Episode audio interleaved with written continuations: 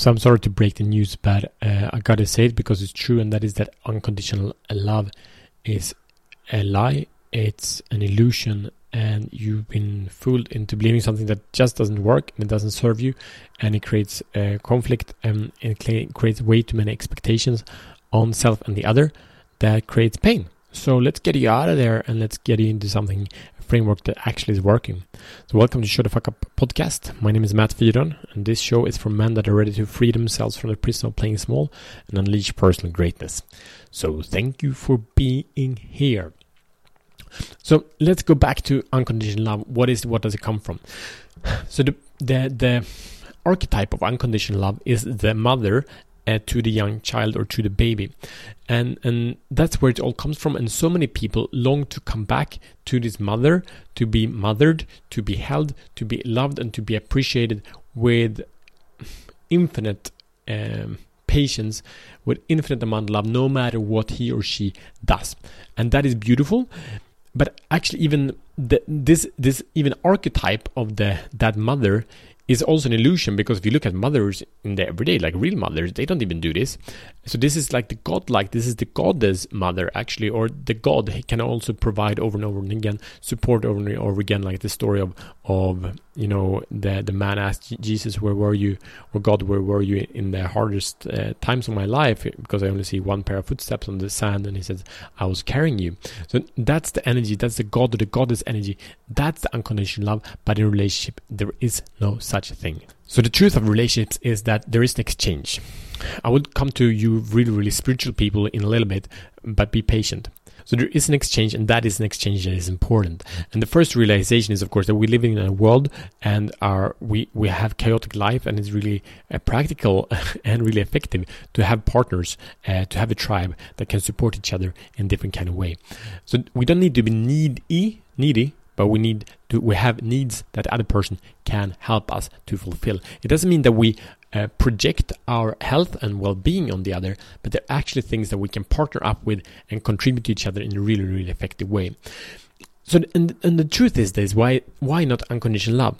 It's because if the person that you are loving and you've been loving for years and years and years and years but if they would transform and become stupid and start hitting you and did it day by day you know, you better leave. You better get out of there. And there is no, I'm loving them even though they are being an asshole and they are hitting me. You know, like actually, it's in statistics in Sweden says that more men are being abused by women than men, women by men. But the the men don't report them because women are smaller, so it doesn't hurt very much. It doesn't become big bruises. It's not a big thing. But actually, more men are being being hit by their by their wives and women. If that happens, you know, solve it and get out of there. Don't be that have the pride. No, I love her for whatever. Like that's stupid. There's you you are cr- crushing yourself. You're not honoring your self worth. You don't mean shit for yourself if you stay. But then again, it's important that we we get things from each other. We support each other. We are there for each other. However, it's not about trading because uh, trading is a very very low level of relationship. Meaning, it's like if you give me that, I give you this. You know, the obvious example, the very, very old example is that the man says, I provide for you, you know, I bring you food and shelter, and you bring me sex. That's a very, very classical trade that's been around for tens of, tens of thousands of years. Don't do that either.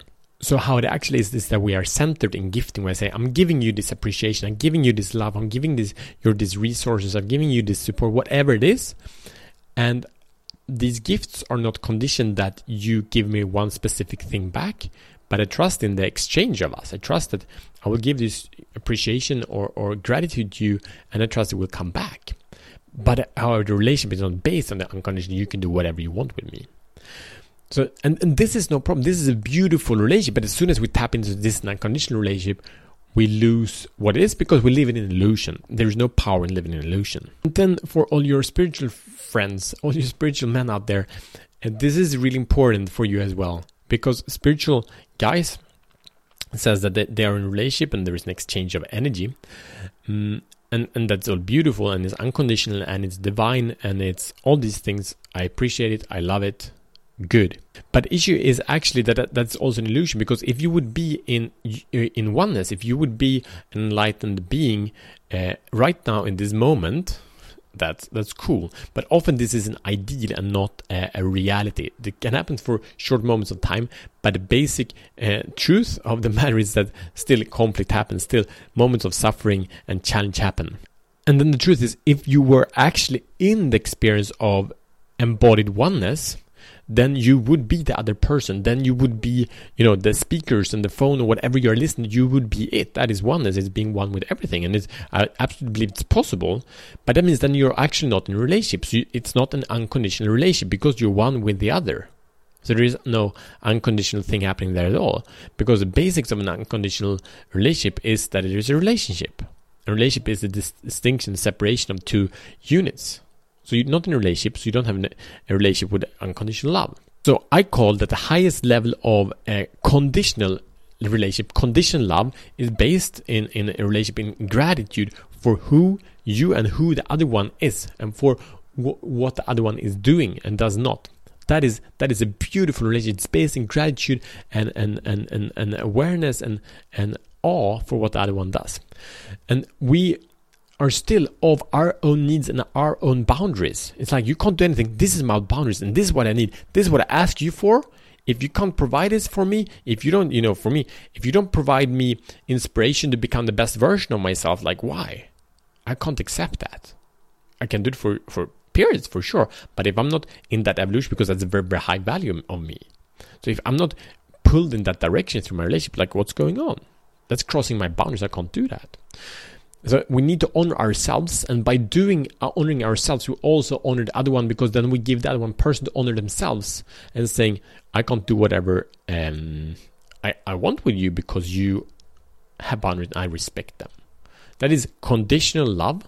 It's very close to maybe what your definition of unconditional love, but it's not unconditional love. It's conditional love, and now we've dissected this definition and by that you can be in a relationship with more power with more clarity and you can contribute more and you can be more in grateful gratitude because you're not living in the illusion that things should be perfect in a way that they actually can't be.